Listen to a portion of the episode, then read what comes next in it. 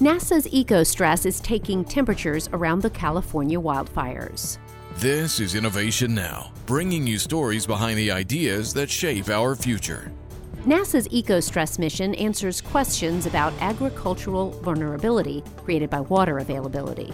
To do that, the Ecosystem Spaceborne Thermal Radiometer experiment on Space Station accurately measures the temperature of plants. Plants regulate their temperature by releasing water through tiny pores on their leaves. If they have sufficient water, they maintain their temperature. If there is insufficient water, their temperatures rise. EcoStress produces the most detailed temperature images of the surface ever acquired from space, and the resolution is so acute, temperature measurements can be made of an individual farmer's field. Now, researchers are using the land surface images to assess the wildfires that are burning across the U.S. Concentrated areas with surface temperatures higher than 375 degrees Fahrenheit are likely active fires. The surrounding areas show abnormally warm, middle of the night background surface temperatures from the ongoing heat wave. Wildfire managers can use the detailed information to identify hotspots and better predict where to send firefighting resources. For Innovation Now,